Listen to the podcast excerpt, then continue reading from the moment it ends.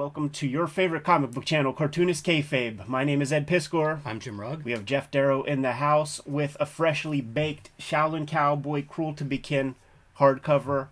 Off the top, Uncle Geof, congratulations on this uh, achievement. The biggest Shaolin Cowboy story and story. massive, massive amounts of uh, mark making to get this this comic Yeah. to happen. Thanks for coming by, Geof. Thank you for for asking me. And thank you for your kind words. You've always been very supportive and kind, and really appreciate. it.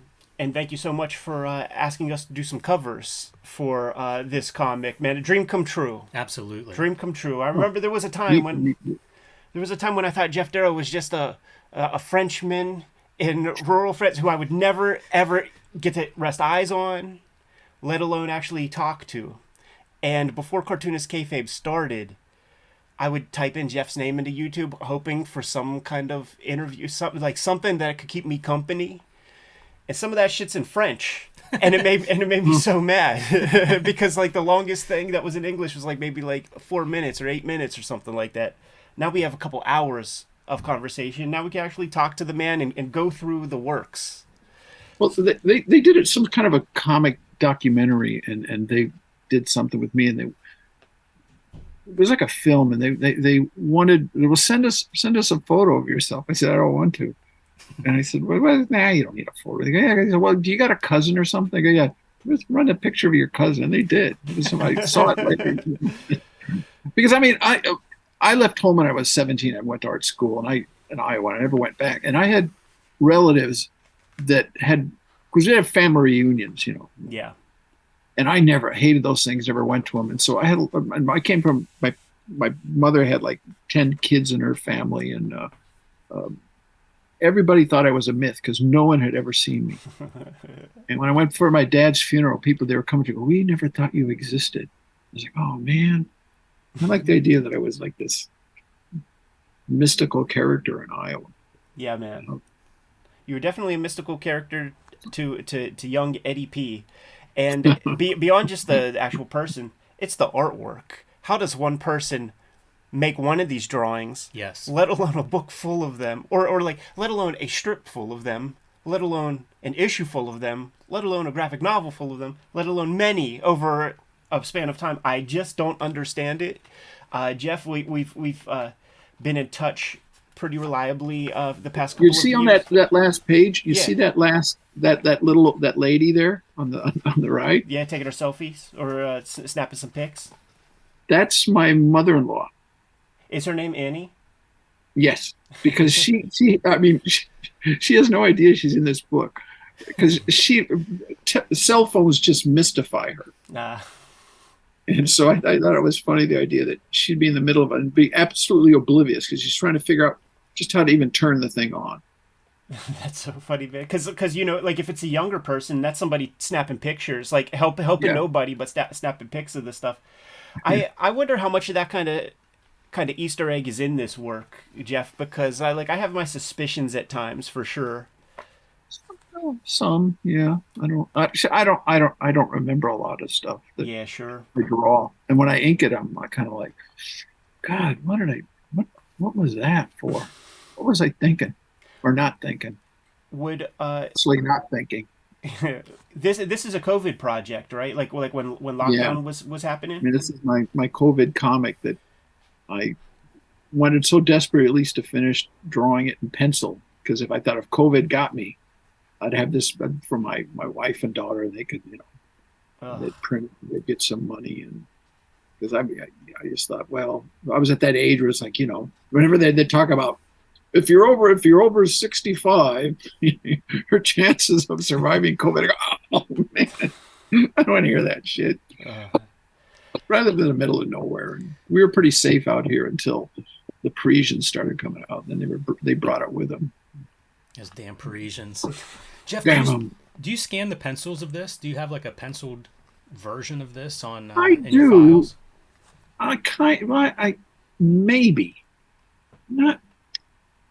No, no, no. Actually, not this. No, the the covers I would do because because when I when I sent the art I sent the all the artwork to Dark Horse because I didn't want to scan it. I think maybe I told you this because there's a place where I can scan it here in town, but I go in there a lot and I thought they're going to think I'm crazy or I'm like a serial killer because there's, there's so much violent stuff in here and I could because and they never say anything, but I could just imagine they go, oh, here's that that weird guy with the accent coming in here with this, you know, because I'd taken all kinds of you know people with heads cut off and all that stuff and. And so I thought, well, I'm just going to send it all to Dark Horse, which is really pretty stupid because I sent them by FedEx, and I knock on wood, I they, they didn't get lost, but I Wow. done. But I'm gonna because I mean, Dark Horse is going to do a uh, like one of those artist editions, Amazing. Yes. but it's going to just be in pe- the pencils. Can't Even wait. even cooler, man. What size So- is that book gonna be, dude? Like, cause you cause you draw extra big. It's bigger than the 10 by 15 image area of a standard, you know, Marvel DC. yeah, comic. it's uh, I I I started. I'm doing a, a new story, and I got tired. I thought I started drawing even larger, and I measured the pages there. I've only done like eight of them this size, but they're like 42 by 62. wow. What I think I'm going to stop. what's They're almost like I think that was almost like hard boiled size. is there a particular inspiration for for doing it at that size? You're you're getting even more detail in there, or my eyes, I think. Yeah. Because I mean, when you're when you're drawing, you know, in a, a small panel, it's like you I don't know, like you can't move around. It's like right? Whereas when it's a little bit larger, I feel like I'm like I'm like free range. Yeah, that's a Brendan McCarthy calls the wrist action, and and I totally I totally get that. Like you know, you have to you get the crab claw hand if you're trying to get some of these Geof Darrow details in a 10 by 15 type size, but you could move around a little bit more. I was going to guess either eyes or wrist would be the reason for. you know, I knock. I was going to knock on wood. The wrist thing, I always when I when they started talking about that metacarpal Mhm. Tun- tunnel Yeah. syndrome, is that Oh yeah, I, I, I don't know how I've not gotten that, but knock on wood that I haven't. But I, I've never had that problem. there is some of those and I draw like a caveman, so I'm like, Do you, do you clutch on the on the page? I, I feel like with the stuff that you sent us, the originals and stuff like that, that uh, that lead looked like it was pressed into that paper Yeah, it looks pretty like a tough. heavy, heavy line. yeah. If you if you see, especially because now I, I I started uh, drawing on um, where you have it I, on on one ply Bristol hmm Strathmore, but I used to draw on two ply, and those things are like engravings. I mean, you could like. Uh, you could put like a slot car in one of those things. You know, it races.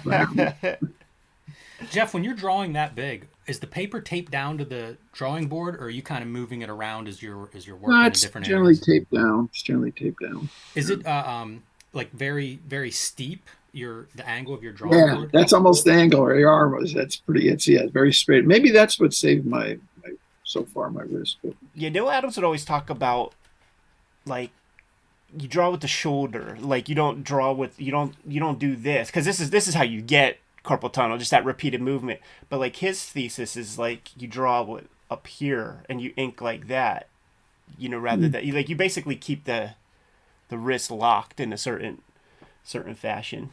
Well, well, do you guys know any any comic artists that have gotten that? I mean, I do, yeah, oh, really? yeah, for sure.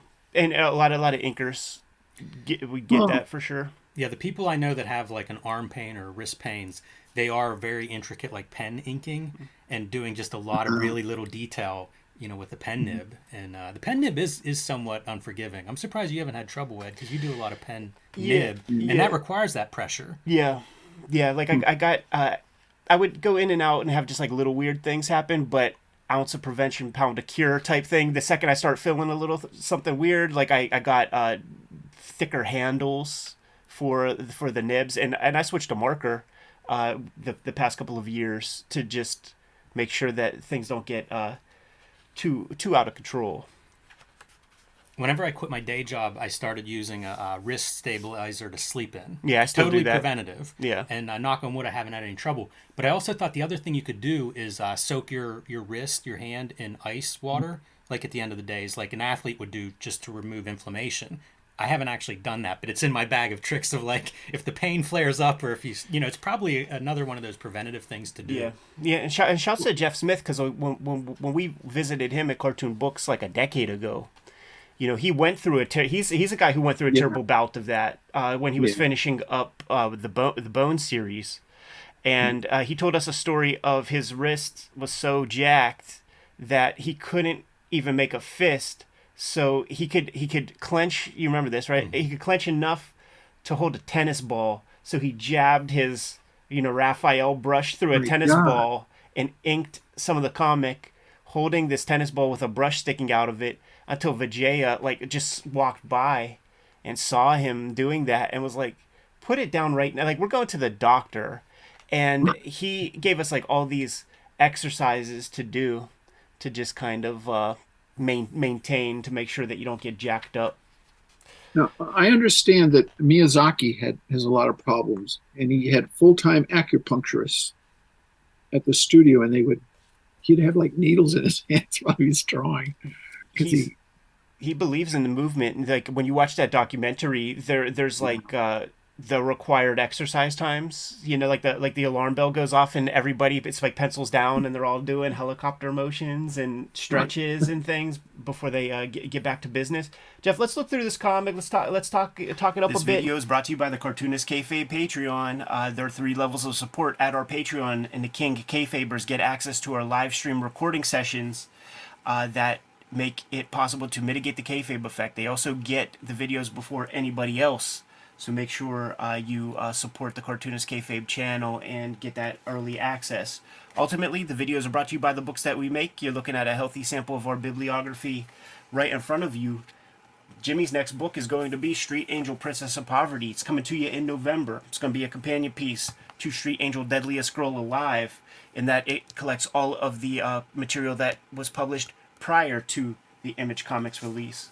Jimmy also has Hulk Grand Design out there in the wild. Limited copies available. Make sure you get your hands on that as soon as possible. And uh, the latest comic that Jimmy has right now, which is sold out, but he is he has promised to uh, reprint this thing.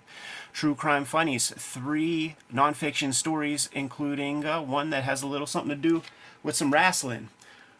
Hip Hop Family Tree Omnibus is coming to you in October, just in time for the holidays, collecting all four volumes of Hip Hop Family Tree with 150 pages of additionals. Also for the holiday season is X-Men Grand Design Trilogy, which is going to include the out-of-print X-Men Grand Design works that I put together, about a 250, 260 page trade paperback. Red Room is the current focus. Two trade paperbacks of Red Room are out there right now. The comic I'm putting putting out these days is Red Room Crypto Killers. It's going to be four issues total. Three issues are out right now. The centerpiece uh, for issue three, the backup feature, includes the first appearance of the characters that I'm using in my daily strip, which I'm serializing on my Patreon. Tom's in the house with us this round. He's got the hardcover I Am Stan coming to you sooner than later. I believe it comes out in September. We did a big video on this, and you guys showed up in a big bad way and, and uh, started to do your pre orders. Make sure you get your hands on this. This is a definitive documentary on Stan Lee. And uh, the paperback version of his Jack Kirby biography are com- is coming out uh, sooner than later as well. Now that we're done paying the bills, back to the video. Uh, we got the Komodo dragon fight. Uh, the, these Komodo dragons, they, they recognize the red shirt cowboy from uh, from uh, days of yore. Childhood. Yeah, and the the cowboy's a pretty silent fella, so this is an opportunity to get some some back and forth.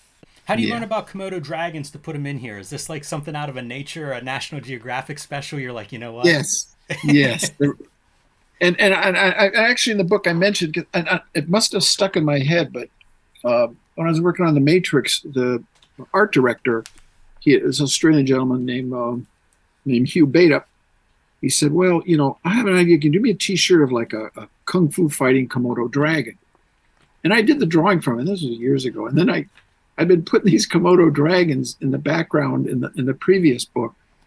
And uh, when I was coming up with this, I thought I was trying to think of what I could do, and maybe I'll oh I'll, oh, I'll have him fight a Komodo dragon, and I didn't remember. You know, it was one of those things that probably filtered through the granite of my conscience enough to where it became my idea, and then I think, oh man. So I wrote to him. I said, "Gee, you know, I, I think I swiped your idea, and oh, that's okay." But uh, I just thought it was, I don't know, because I only want I wanted to do a real simple comic. Put him in the desert, And he'll he'll have just a fight with his dragon, and then I'll be done. I'll get one get one out real quick. And then as it moved on, I kept thinking, well, I don't know. There's not really a lot going on. He's just fighting this thing, and people are going to think I'm lazy. And I, I should add a little bit more so it's a little So weirder. And, so with that in mind, would would these pages up front have come later? Oh no, no, no! They because I had no idea what I was going to do, but I thought I I just knew I had to set let people know that he was still in the city because it takes it starts right after the last book. Right. and um, and so I, thought well I I'll, I haven't done a drawing of the the city, and I hope I, I don't think I mentioned it in there. I like the uh, the idea that it's a my mind it's a small American town, Right. Just because you know and here in France everybody but when, Americans say it's a small town by French standards, it's you know it's a bustling metropolis, Right. but uh, yeah, because we really don't have that many towns that would be like that, but. So I did that, and then it's, well, oh, then I came up with the thing that supposedly came up with it with the fighting the dragon. And I'd seen it, like you say, Jim, I'd seen a National Geographic special. They were talking about Komodo dragons and how the mother has to protect the eggs because the father will eat them because they're they're uh, rivals for the limited amount of food in the area. And I'd always been friends with Andrew Vachss, who had always talked about family of choice, that you can pick your own family. You don't have to necessarily, uh, you know, if you're from an abusive family, you can. Blood doesn't have doesn't mean you have to be with it. And uh, I, my own warped way that oh, I'm going to put that in a comic book, so it's kind of a weird homage goodbye to to my friend. It's a great I got to casting of Shaolin as a hero without getting into like any kind of real sentimentality. You know, it's almost incidental that oh, by the way, he's saving this Komodo dragon baby. you know, it's almost secondary in a way to uh, to Shaolin Cowboy just being cool and doing kung fu and having this great fight sequence. But it's also very classic, like good guy, bad guy setup. You know, it's very easy to to side with him whenever you have that as you know the the baby. and it's also it's also the lone wolf, you know, Right. and cub thing. I mean, that whole idea, you know. we s- some years back I, during COVID, uh, we chat chatted with Peter Chung, uh, but maybe it was the the last time we talked to him. We talked to him a few times, the creator of Aeon Flux, and he's been getting into this space of teaching people. You know, he's he's a mentor to to, to many uh, at, at this point, and he's very very um, dogmatic in his thinking. Like when he talks to us, he's the he's the guy who like when he talks to us, he's like very often people think this, this, this. That is wrong. like, and, then he, and then he'll describe his thing. And one of the pieces that he mentioned, uh, I probably last time was when he has board artists working.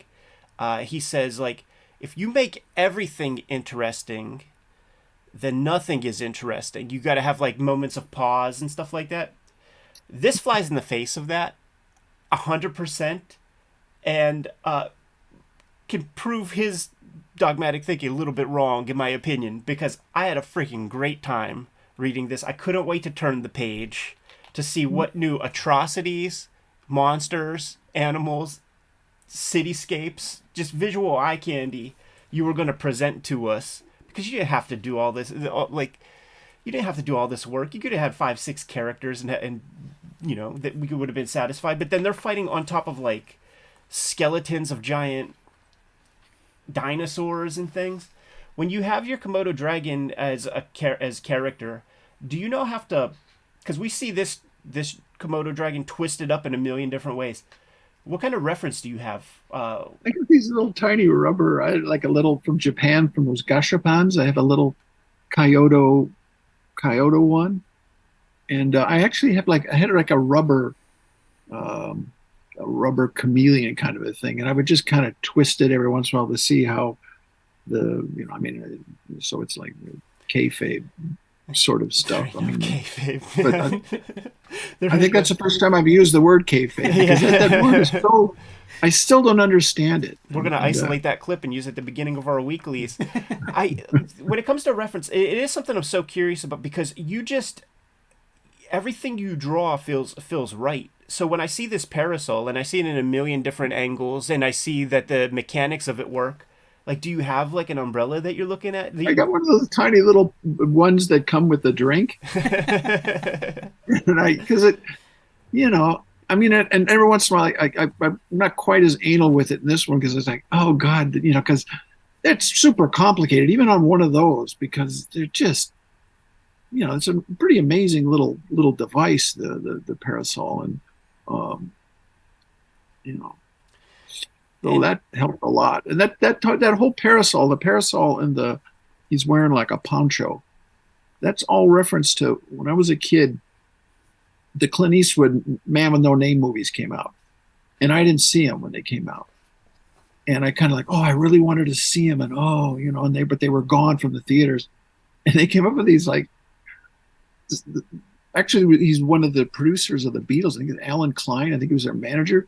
He there was this American guy who made these series of movies called The Stranger, and it was just basically the man with no name, except he wore kind of a blanket instead of a, a and he had a parasol. And so I thought, oh, this is kind of like a spaghetti western um, homage, and so that's why those are in there. Geof, I linger on this spread because it reminds me of a photograph you sent me yesterday. Can you oh. explain to, to the people what that what what that was and what the plans for that might be? well, yeah, I, I, ride my bike and I ride. I live in the country, and I was riding this almost a year ago. It's the anniversary.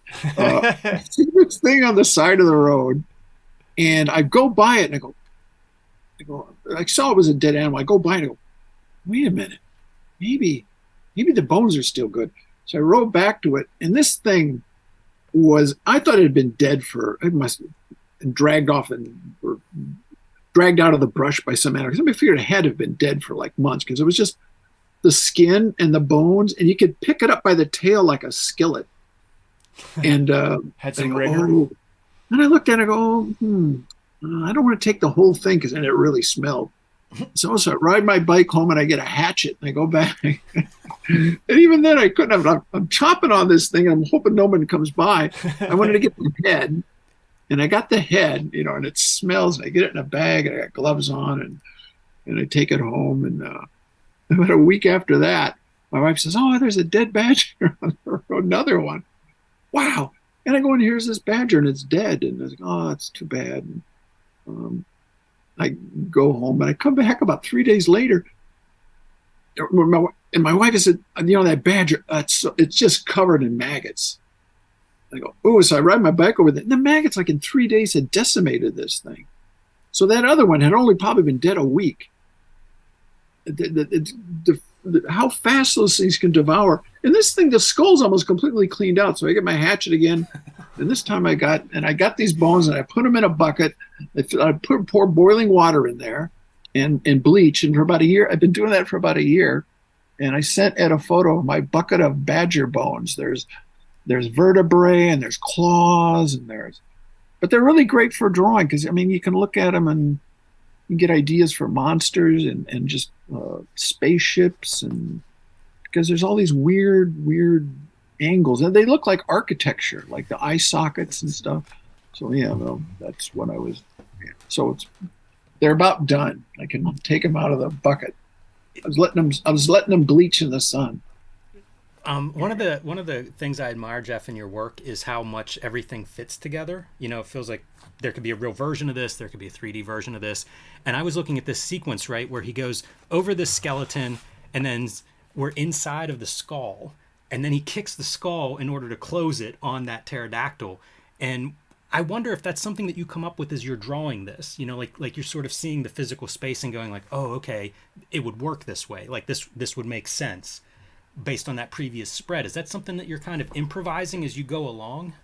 Yeah, I mean, I know because uh, I, I keep thinking with this thing, I go, oh, he's got a, he's going to get attacked by this, you know, pterodactyl, and it's going to fly off, and go, what can I have him do? And, and I thought, no, there's like a skeleton in the middle of nowhere, and then even then, I thought, I don't, he'll, oh, it'd be funny if he like like those cartoons when you know you'd see that you hear like a xylophone music yes. as they go across the back of the thing. That's what I hear. I never put sound effects in uh, sound effects in anymore because I think people can make them up for themselves. I think in my head, I hear them, so maybe people don't. But and so they, I had no idea how am I going to get you know get rid of this terror. How's he going to? I mean, I could have had him shoot him because he's got a gun. But I thought, well, it'd be funny if he. It's it's sort of a Buster Keaton, even Jackie Chan kind of a thing where you you walk into a room where you're in an area and you go, oh, what can I do with thing the objects or the the, the decor that's in, in that that particular place, and then you. It makes for a very fun read. Like earlier, whenever the Komodo dragon fight happens and, and Cowboy cuts his tail up, we see the baby Komodo dragon then start eating a piece of the tail, like attracted to its smell. and it just feels like, uh, you know, you say Buster Keaton, but it feels like that, like a very physical comedy, uh, you know, just an awareness of kind of the physical elements that you've composed here. And what can you do with those? You know, it, it, makes a lot of sense as a reader, but it's something that I think separates an artist who's writing a story from a writer who is writing a comic. Right. I don't know if it makes any sense, but uh, I was, I'm always waiting for someone to come up and go, well, you know, the Komodo dragon would, would, wouldn't be found in that type of area because. Oh, oh we'll, we'll get comments. I'm sure people are very, very excited too. Uh, even the birds that, that have been, you know, Chekhov's birds, like you, you build the birds in early. The bird scene in here and I don't want to get too far ahead of anything, but it's one of the great moments in any comic I've read. Yeah. No, no, these pages are my homage to the Wachowskis. Yeah. Actually. Because in the middle of a desert, and there's a guy selling sushi, which is like the probably the really terrifying thing to me. Because you imagine yeah. the smell. Right. And how long those things would stay fresh. Yeah, oh, yeah. And all this is running through my head while I'm drawing this stuff. And you know, of course, you can get guns and ammo and sushi and and but when they were doing the Matrix, uh, they were putting a lot of tropes in it that would let you kind of know that that it was not a real world because you see all these uh, stereotypical things. And when they had a chase at one point, a car crashes into a fruit stand, and that was because that and that's just part of cinema. They always have to in a chase. They'll hit a whether it's a newsstand or a fruit stand or, or vegetable stand. And they had actually wanted me to be the guy in the fruit stand. but I don't want to go anyway. So I put that in there because I always remember them, and I put that in there as sort of I don't I doubt they even read these anymore. But, Be- uh, beautifully cinematic piece, man. Because like like uh, when you bring that up, I, I think of uh, Terminator Two, where there's like a car chase on on a proper road, and just like there's some vehicle that's like one of those remodeled homes that's be, that's being transported or something like that, and that thing gets jacked, and you just know that the only reason it's there is for the shrapnel of it, which actually speaks to you know, in getting to know you, Geof, and like I'll I'll send you some some drawings that, that I'm working on uh, every now and then, and you'll always have the greatest suggestions of how how to like add movement and things in the drawings, and very often it's like smoke, liquid. You know, if if you're smacking somebody in the face, have some spit come out in in the hmm. proper arc and stuff, and and you yeah. see that a hmm. lot in uh, these pages. A lot of directional devices to, to convey those those movements and stuff that the coloring on that car, I was just absolutely astonished that he put that rust on that thing. It's like, oh my god, the amount of Jesus Christ, you know, yikes. Yeah, man. I, if you like it. I mean, I, I like it. You've worked with Dave Stewart a lot now. It's it's been years that you've been working with him. Do you give yeah, him notes, yeah. or do you guys talk about? No, no, I just pages, give it to him. We talked in the very beginning when he was going to do do it, and I said to him, uh, he said, "What kind of colors do you like?" And I sent him a couple of sent him a book of uh, Hokusai and uh, uh, uh and uh, Yoshitoshi. I, I like the color palette of the woodblock prints, the Japanese woodblock prints, right, and also the Russian artist uh, Bilibin, who does the Russian uh, fairy tale books. Uh, stories of Baba Yaga and, and, and the colors. It's really beautiful. And um, I sent him those. I said, "This is what I like," and he just did it. I all I ever generally have to say is every once in a while I go, "That see that little triangle next to that finger? That's actually should be the color of his undershirt. That's not skin." And not even that often. And I always go, "Can you add a little more blood?" make it a little darker. Because I mean, some of that blood, he just goes in. I go like, could you put some blood stains on his pants? And that's about it. We'll ask sometimes. We'll ask about what color do you think the monster should be, like the one in this one. I go, I think because he's a racist. I think he should be really like white, like he crawled out from under a rock. I'm on the title page here because uh, it take it takes a village to color a Geof Darrow Yeah. comic, and uh, Yeah. we got a handful of Yeah. uh, color flatters that that Dave Stewart presumably employs to Yeah. just kind of uh, block out these fields of. And uh, I, I, I said, give them credit. I said they deserve credit because they, you know, I've been told that they said somebody told me that if if you ever asked to do color Geof Darrow, say no, flat and stuff. But I, but I, but you know, I talked to Dave and um, I took less money up front, and so that the flatters could get paid more, and they they really like doing them now. So that's what that's what he tells me. so here's the bird sequence It's that, not. It's that that rivals the the chainsaw sequence uh, in the previous works. Mm. And one of the things, first off, there's so much storytelling that's going on here. You got birds flying through the parasol, then in the next panel, getting their heads cut off. The parasol gets destroyed more and more each panel, and like the damage is always the same plus more. you know what I mean? It's it's so uh so it's Buster intricate. Keaton. It's Buster Keaton. It's like start out small and just add more and add more and add more to. If you ever seen, I think it's Seven Chances, where he. uh Have you ever seen that one? Mm-hmm. Buster Keaton. Oh my God! It, one of the famous scenes is one where he's running down a hill and this boulder starts rolling, and then another one, and then another, and there's like thousands of boulders chasing him down a hillside. It's just amazing. He's a guy, and if anybody wants to draw comics, you can learn so much from watching a Buster Keaton movie because it's all silent, Yeah. and his storytelling is just amazing. Like he, in that same film, he he needs to marry a woman by 12 o'clock or he'll lose all his inheritance.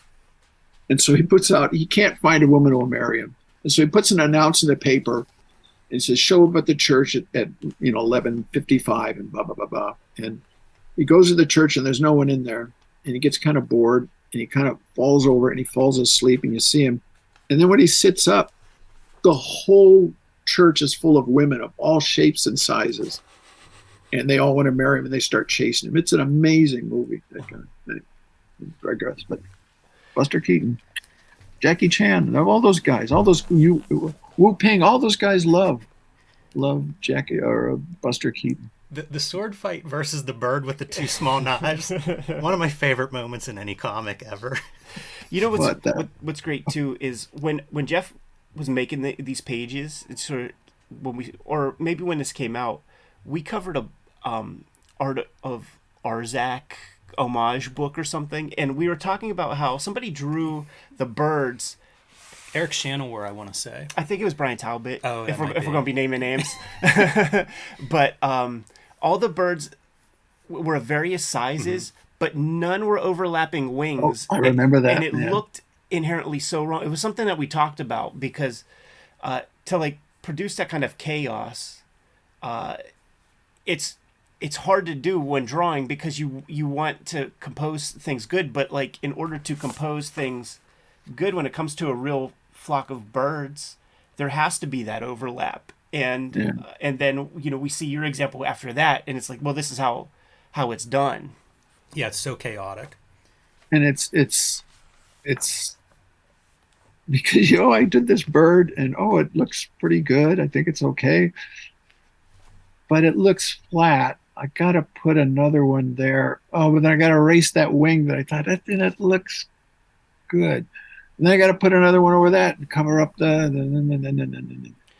It's it's astonishing how well you draw animals and and how you just in, will incidentally like put them into your works. You know, like very often when a cartoonist when they're very proud of the cat they drew or something, it's almost a highlight of, of a panel or something. You know, it's almost a featured piece.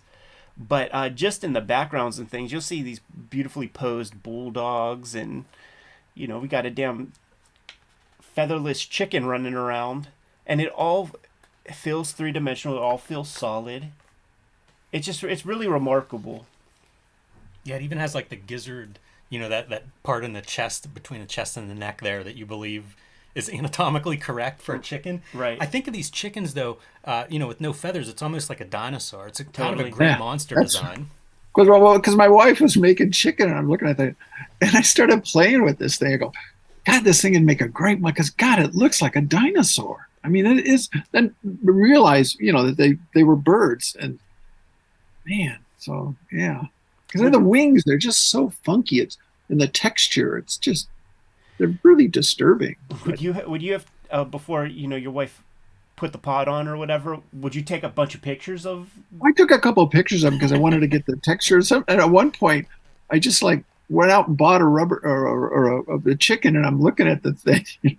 it was my chicken, and I'd keep it, put it in the freezer, and I'd take it out and look at it, and I'd, I mean, you know, I, I'd wash my hands because the thing must have been like a, a salmonella b- capital of Chicago while I was there because I, I had that thing for so long. I don't, I don't know if it was a chicken or if it was a because I went to because I couldn't find one with the head. I went to a, a Chinese um, you know, supermarket, and you can find them frozen there. And that's where I, I found one. And I, I think it might be like a what I was looking at was a like a, a quail or a That was one of the noteworthy things when when we were out there in, in Tokyo, Geof. Uh, just noticing like you were getting those gachapons that would be very beautifully um, sculpted that look like legit turtles and you know animals like this. It just seemed like you always have the uh, the reference part of your brain on uh, when when you're on the hunt or when you're just out and about. That's Yo, amazing too. but- Yeah, Th- th- and this is my Spider-Man. Uh, Yeah, Steve Ditko. Absolutely with the big machine uh, on on top Yeah. of Spider-Man. It- it- In in this case, a big featherless chicken. Plus, you got the flying guillotine, Yes, which God, is that, that that movie that movie terrified me. I couldn't watch it because I, I think it was the first time I used I'd, I'd ever heard any kind of techno music. It was German techno. Before it was techno, it's the soundtrack is really weird. Yeah, man. And That they'd was play it every time he'd take that thing off, and I was terrified. Oh God, he's gonna throw that thing. the whole idea of just something flying through space and landing on your head out of the blue and cutting it off is such a stupid thing. it's very visually beautiful, though, man. Does music inform your thought process when you're writing, a s putting together a story like this? when I'm drawing it, because I, I, how about you guys? I can't, I can't listen to music or anything when I'm like writing the dialogue, and Sure. although it might not seem like it, but, but it's it's hard. Writing, I think, is really hard because people say I'm not a writer, so but what little I do is writing. It's it's to me, it's very hard. It's like a different mindset. I mean, the drawing, I can just, I'll listen to, you know, certain kinds of music. I, you know, put on television. I'll watch. I like to watch bad movies. Sometimes I'll have like some goofy kung fu movie on because I just like to listen to the dubbing. It's so, it's so funny to me. The- Almost every novelist whose approach I heard them speak about, uh, it's about four hours a day is is really what they what they can put into to the craft of putting together a novel or something. It's it's not like how certainly the inking part of a of a job like you could just do that from sunrise to sunset Right. but I think a lot of writers they, they get a lot of their most meaningful work done in in a way more condensed period of time than we're used to when it comes to drawing a page of comics. This is just it's so weird. yeah, it just if it's so surreal. And and I do wonder how how much you think ahead of time before you start drawing this stuff because it's a series of like left turns that just like where, when you don't think it could go any further, you turn the page and it does. And it really rewards that kind of reading and and it rewards that kind of close reading, you know, like you could easily sort of bypass the little bird sword fight with uh, Swiss Army knives. you could dash past that. It's possible, but then it's just because you're noticing some other atrocity on the page. This is such an insane design. Yeah, dude. It's so over the top. It feels like it's something we shouldn't be allowed to show on here. right, but I, I, I, I you would look uh, at it and look at it, and it's like I don't know. it- It's not really violating anything. No, it's my imagination, maybe, but a literal, a, a literal, literal, little general. you know. Geof, how long do you think this uh this story took you to complete? I, I'd like to, a couple years maybe. And breaking it down, does a does a page take a, a week to do? You know, sometimes, well, actually, depending on like these, I could probably do it like three of them in a week. It was when I when it later on when it gets into the city, then it was like, oh my god. there have been a couple pages where an image crosses like the spread. Are you drawing these pages like as spreads, or you are you thinking Yeah. about the spread? Yeah, yeah, yeah, yeah. For better or for yeah, it was. Yeah. When it don't know if I pro- succeeded. when it crosses the spread, does that mean it's like one bigger piece of paper? Or do No, you- it's like one one sheet of paper generally. Yeah. It's like a whole sheet of Strathmore, and and and a page. It's not like like I cut a sheet of Strathmore in half. I've never used. Uh, I've never. I, no one has even ever offered me paper. Like Dark Horse has their comic. They've never even offered it to me. Not that I would use it, but uh, I think maybe once Marvel, one of those said, "Can we send you some paper?" And I, I was like, "No, that's okay." I, I not not that I have anything against it. I just know that I wouldn't draw it that size, right? and just the idea of having that uh, those things drawn out, like I, I'd feel like I'm, I was in a pen, yeah, like it's a fence. right. Yeah, a lot of a lot of pros they they uh, dislike the uh, the box, the rectangle. I- It, it, I feel confined. Here's my. This is where I got. I was getting bored, and I thought people are going to be bored with this thing. And I just thought, what if I just drew a bunch of stuff I wanted to draw? What I always do anyway. But like different things, like oh, you know, for guys, and you see there's a robot and monsters and giant. And I would only have to draw them once, especially this thing on the right page. The uh, don't know what it's called. The uh, the nomad. Yeah. Right. I won't have to draw that thing once, and then I can in, in text, you know, explain kind of. It's an amazing design. I I lost it when I was reading this and, and came to this page. Like you turn the page and see this, and it is just we talk about eye candy. Yes. It is eye candy to the nth degree. When we were at Tokyo Comic Con, Geof was drawn on the placemat of the table, and it was something kind of approximating this in a way. Like it was this big giant thing that had like globes with with fish swimming it swimming it in like these aquariums that were like stuck to it and such this big super giant thing. It was so cool to watch because it, cause it was just it was just flowing. Geof he wasn't looking at anything, dude. And it was There balanced and stuff. because it wasn't anything. oh man, that thing was that was a, an amazing thing to experience. That was probably like a highlight of my trip. It's fascinating to me to see the texture that's implied there without like usually texture is achieved through shading and kind of cross hatching and different Yeah. methods and it's like this one feels very textural like I can almost picture that that white surface versus some of the mechanical engine Right. pieces behind and yet it's not from rendering or anything like it's it's really interesting that you're able to get these different textures without you know resorting to a lot of heavy shading and cross hatching and things Remember, I drew this. I just we'd finally were able to move into my house I live in now, but the uh, all my stuff is still in boxes in the garage because I had to have my office built in a, a, a, a small building on the side. So I was drawing in the living room, but I just remember drawing those. I always I'd always wanted to draw kind of a a big lizard. I don't know. I don't that first panel. But I did like I really my I like that that giant Buddha head with the little guy inside. Yeah, man. Hey Geof, when, when we go to Japan, we can go to uh, Kamakura and, and go visit the Daibutsu. That that giant statue? Yeah. And- Because I I they, when I when I was there a couple years before that, they said, "Where would you like to go?" The the, the guy that ran Madhouse said, "I."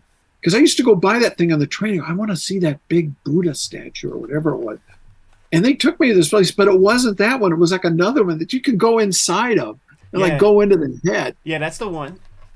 But there's another one. It's like this giant statue that you can see from the train, and that one I still haven't gotten to visit, but because it's just fun to me. Cool. I like the idea of being able to go into Buddha's head. Yeah, totally. look through his eyes. It's like, so this how this is how Buddha sees it. right yeah like we went to check it out and looked at it and somebody said yeah you could go inside of it. They took the money but the eyes part was was cut off. Like like you can only go to the belly. Yeah. i was very offended. All right back to the city. Now this is the stuff where it's just like how, how do you do one page of this? Let alone mm-hmm. you know we're just basically halfway through the comic. And also another noteworthy piece of a geof darrow comic is lettering like the signage has great lettering but it's also that bill elder like chicken fat Right. of like extremely funny punny uh little tidbits that that reward cl- close close looking Yeah, I, I do that like in this because I, I thought it tells you what the character of the city and what the, the, the environment that he's in is like. It's all sex and guns and food, which is kind of everywhere, I guess. And it's raw man like, like it's it's pretty freaking hardcore But it's it- not a pleasant place. but but I feel like your humor style is, is that way just in general in, in a way like uh, you know you made a couple of waiters laugh by by knowing uh, certain ter- words for genitals in Japanese and Yeah. things yeah. I love he calls him new dad. right I don't know why, but And- that always gets me. me too and, and and also suggesting that he's an it like it's not a human it's not a man it's not a it's a it's it Now, because actually, this is this is this, this this is the third book. This is like for me, it was a trilogy, and this is the conclusion of it. And you see that because of these two knuckleheads that are there. They're from the from the first Dark Horse uh, comic, the Right. uh, Shemp Buffet. But they, yeah, I finally, well, I'm trying to figure out how to end this thing. and I thought, well, I would bring those guys back. And then they were goofy. Yeah, real Keystone Cop kind of kind of characters. The apartment is incredible. It's uh, almost like nearly like a like a zoo, like a zoo display. Yeah, because I thought that they would, you know, that they would. They're no longer living in um, where did in Sumatra. I think that's where the Komodo dragons are. So I thought that they would ha- hire somebody to paint their apartment to make it seem like they're still living in Sumatra. That was my thinking. So funny. Yeah, it's a great interior design joke. it speaks to your level of cartooning, though, just having that kind of thoughtfulness. yeah. And I feel like this book is full of those examples. Oh, you know, constantly. you've got to draw a setting. Let's think about it for a few minutes. You know, Now, now if you if you go back a page, yes. now that guy in the last panel on the right, that's the guy that gave me the idea for the Komodo dragon. That's Hugh Bateup. Uh, He's this Australian um, art director. yeah, that's fun. He was- I- he he felt like a solid felt like a solid character. it's incredible the contrast between the desert and the city. Absolutely. Yeah, it, it certainly helped out with uh, the color. Uh, Dave Dave Stewart's palette, Uh, building building the relationship between the cowboy and the dragon family, in order to build up to their decimation, is one of those extremely funny pieces because you, you feel for them. Oh yeah, You know, like uh, they're just trying to get by. They're just trying to do their thing. it's great characterization. It is, and it's also it Oh. speaks to the surreal. And he, he you know he he gets him killed Right. he saves him but he's also saves him in the beginning but he's also responsible for it.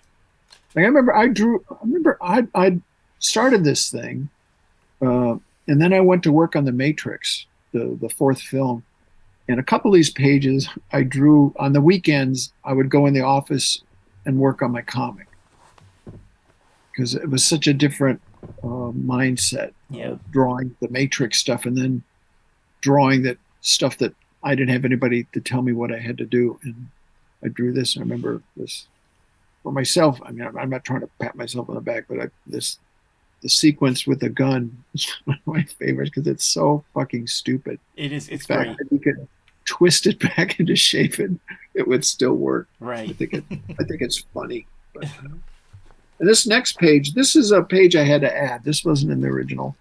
I had to put like a page between. because I don't like there to be like a, a blank page. Yeah. I wanted to be one, so I added that. And I, You added it to the tr- to the paper to the collection. yeah, yeah, Yeah. that's a new one. There's actually another, there's another a new page earlier on in the in, in their in, in the book too that I had to do, but otherwise it all kind of ran together. Here, This guy Hugh Bate comes back again. And he's the fella that, that gave the bomb to uh, the cowboy to deliver. So we got to get him back. Yeah. Once once we see this old fella, looks pretty close to that guy that we saw earlier in the desert. You know you know you're in for some trouble. Some revenge is going to have to occur. That stomach middle finger tattoo on him is a really funny little uh, subtle design. This is what I mean too, man. You got these dogs fucking, and it's it's not an easy thing to draw, but it's there. Why would you want to? I draw these things. I go, ah, there's nothing interesting in this drawing. I go, other than, yeah, yeah dog screwing. Uh, you know, that, that that's something everybody likes. Frank, Frank, as I've said this before, Frank was always mystified by with dogs crapping, and that he just that just really bothered him. I, I, I, you know, I often think going through these pages while while reading this comic, I, I often thought that the mindset must have been like, let's push it further. Like, let's make this drawing even more over the top. Because that's what you, you just you just add more and more stimuli to these pages, and if people aren't abundantly uh, clear on what I said earlier about the going to get flying in the face of that Peter Chung stuff. I mean, come on. Like we've given you many, many visual 130 pages of visual aids to show you how this thing just ramps up more and more and more. And it just it's relentless. It never stops. The ability to choreograph this stuff in space is just it, it blows my mind. I don't know how you can keep that space clear Right. across a scene of this size. Right, because Geof is changing the rooms and the posters are oriented in the exact same spots. Yeah. Is that do you put that together like in a sketchbook or as thumbnails to just kind of keep it straight? No, I just yes, I you know when you draw it once and then you write, oh there's there's got to be these posters here and, and then I go back I pull the pages out and I go oh, yeah I drew a Hitler here and a playmate here and you know why did I do that? Because oh, it's a pain in the ass. Yeah, like it, I mean, we it doesn't go unnoticed though, Geof. It really mm-hmm. doesn't, man, and it, it's so so appreciated. This level of work, you know, I think I think about you a lot in terms of just the medium of comics because you because you make comics. Like Hollywood could snap you up forever if you chose to do that, but you still make but you make Not comics. anymore. Maybe maybe when not now I'm a dinosaur because I don't work on computers. And I'll tell you the secret. I should probably shouldn't say this, but that room, Yes. this that right there, that's that was those were the Matrix offices. They did like sketches of the place. I thought, oh, that'd be funny. It's so funny, man. Heads coming through the desk. You can read this thing five times and and see something different every time. Yeah, Re- easily. Ten times maybe. When we Like get to the, the coloring, the coloring on this sign, that the, the rust and the the, the you know the mist because I drew tried, you know like everything's kind of fallen apart because because in my world everything people have just kind of given up and it just well it breaks down well too bad we'll just you know no one's going to fix anything I don't want to get too far ahead because there are some great payoffs with this major villain guy, and I want people to support the book. I want people to buy the book. And best uh, drawing in the book right there on the uh, the right hand side that one That- and that's my homage to a a uh, uh, Warner Brothers Bugs Bunny cartoon Yeah. because there's one with Yosemite Sam where he's on a train, and um, and Yosemite Sam yells at uh, Bugs Bunny, "Draw!" And Bugs Bunny draw, pulls out a piece of paper and he does a drawing of Yosemite Sam and hands it to him. He goes, "Huh, not bad." And so he goes, "Let me." And he takes he takes that thing piece of paper and he gets down on the floor like a little kid And he's drawing and he's scribbling and, and, and, and he holds it up and he gives it to Bugs Bunny and he looks like, uh huh, uh huh, it stinks. it's always stuck with me. But I, I can comfortably say that we have not even gone to the tip of the iceberg in terms of visuals and in terms of grotesquerie. We'll leave it here. We'll leave it here because it's a big payoff when you flip the page from from this point of view and you get to see what the final big boss is. Uh, just an incredible comic. It is such a romp uh, in this age of comics that are driven by the writers. It's such a breath of fresh air to have visually inspired comics. Geof Darrow is one of the few people doing them. There are certain guys, James Stocco, Stokey, however you say his name, Yeah. Brandon Graham, Mahfood. There's very few people who are like driving the comics through the visuals, and it's the most fun comics to to read and look at. Yeah, there's been a real uh, split in that regard, and I think like once in a while we'll talk about talking head comics, Right. and I think that's driven by just the deadline and low advance. Yeah. Yeah. and this is yeah. like such an opposite way of approaching comics and man i'm grateful that these exist Yes. because like this is why i'm a comics fan Right. Let's take a look through the uh, some of the back matter here, man. Got the cover galleries, uh, Darrow. This is your daughter right is this Yeah, yeah. yeah.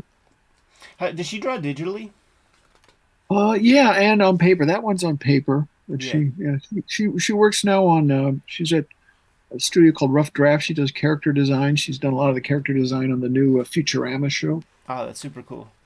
And there, we got a Got a couple fellas. I was so happy that you put like you and, and Stan and I and, and I always asked Jim. I was going to ask him to put Street Angel in there, but I thought if I ask him, I'll put him on the spot because maybe he wouldn't want to do it because it it, it would uh, be detrimental to the character.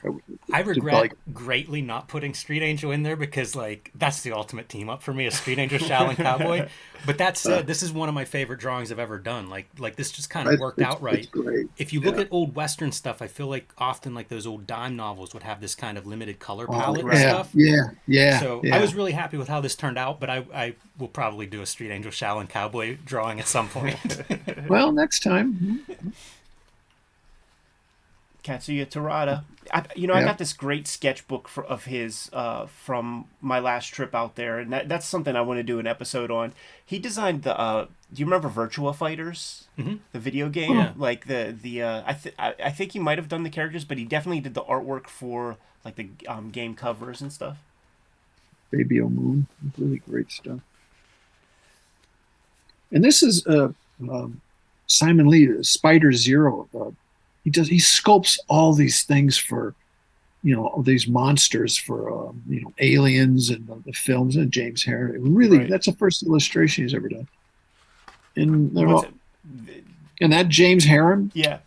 Yeah, Oh, you mean And this is the first illustration Simon Lee's ever done? yeah, yeah. yeah. Oh, that's yeah. so cool. yeah, that that crab design's really great. I love the color contrast between him and the cowboy. And then we got Arthur, which was really lucky. I mean, my, my editor, he was like, I don't know. I said, Arthur told me to do it. He goes, no, no, no, leave him alone. He said he would do it. And if he doesn't, if he doesn't, I understand too.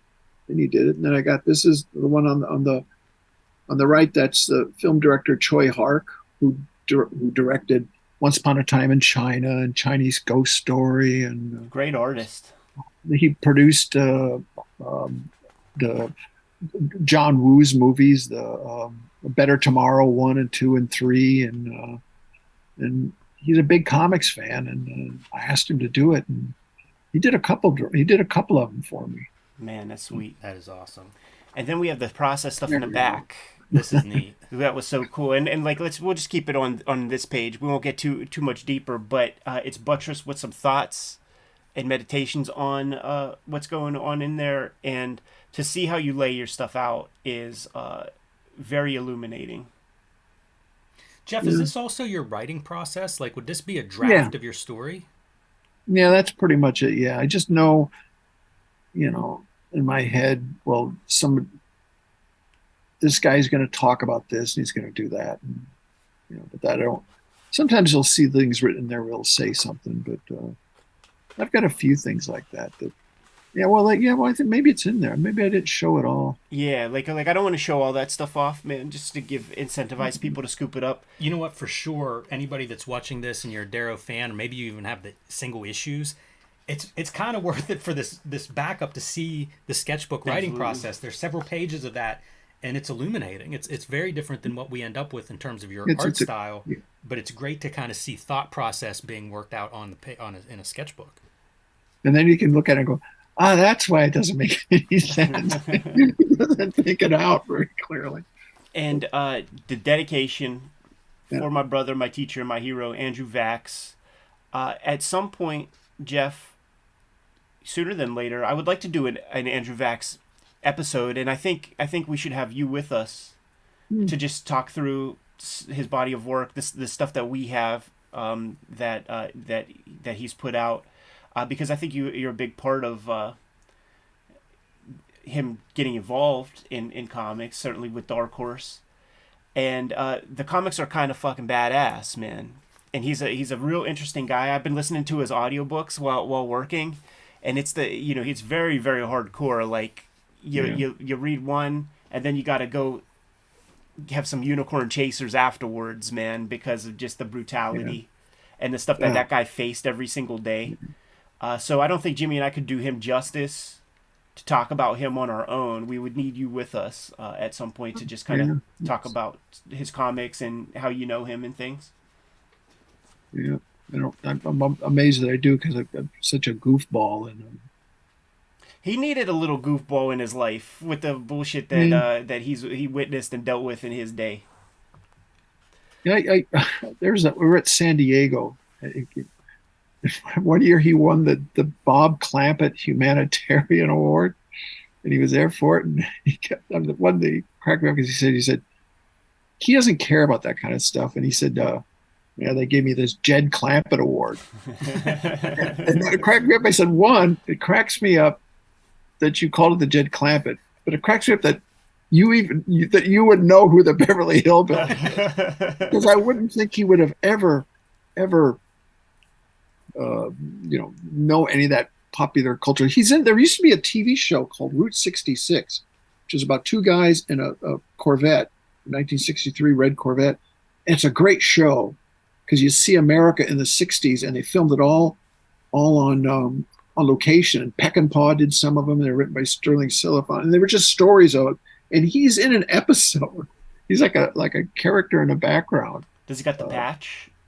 No, no, no. He got that later.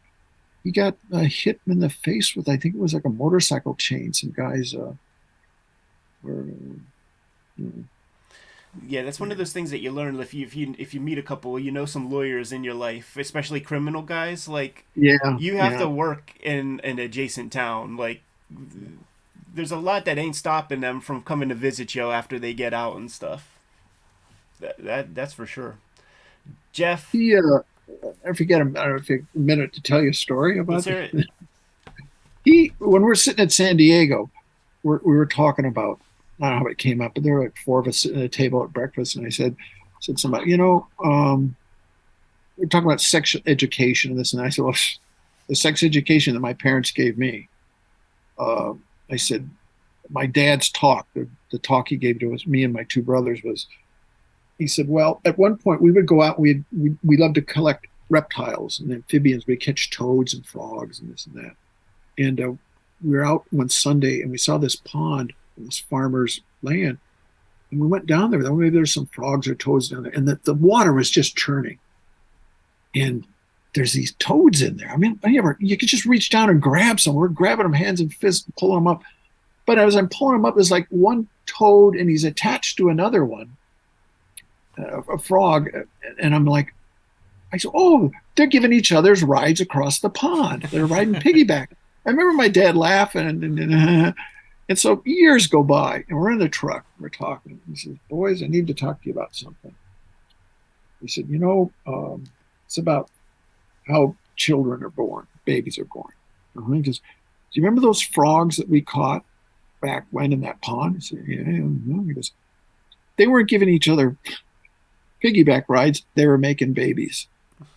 And that was the end of the talk. and I'm sitting there and I was telling this to Andrew and I said, and I, suddenly I said, oh my God. I said, I just realized something.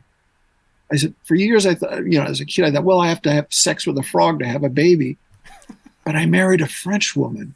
and they referred to it as, oh my God. and he just like, his face he's just like, what the? You're crazy, man. That's hysterical, man. Geof, thank you so much, man. Shaolin Cowboy, thank Cruel you. to Be Thank you so much for your support and your kind words. It really means a lot to me because it's, for me, it's my, for whatever it means, it's my my best book, I think. It's fantastic. Action packed. To say the least. And it is out now. It is fresh. But all books. And they, nowadays, they once once these are gone, they're gone because they won't reprint it at this uh, like this. Yeah, I think that's the other thing too. It's a little bit bigger than comic size. It's a really oh, nice yeah, package. Yeah. Uh, being oversized is a great way to show your work for you know everybody watching. It's a great way to enjoy Geof Darrow's work. So as he says, like you have to buy these books when you get a chance because they do go out of print, and uh, you know, hopefully we will see this reprinted in this beautiful format at some point in the future. But you can't guarantee that. So no. pick this one up no. if you're on the fence about it. And hey, I have the singles issues and the book. Yep. You know, I mean, it's it's a spectacular package. Thanks so much for coming by, Geof. Thank you for having me again.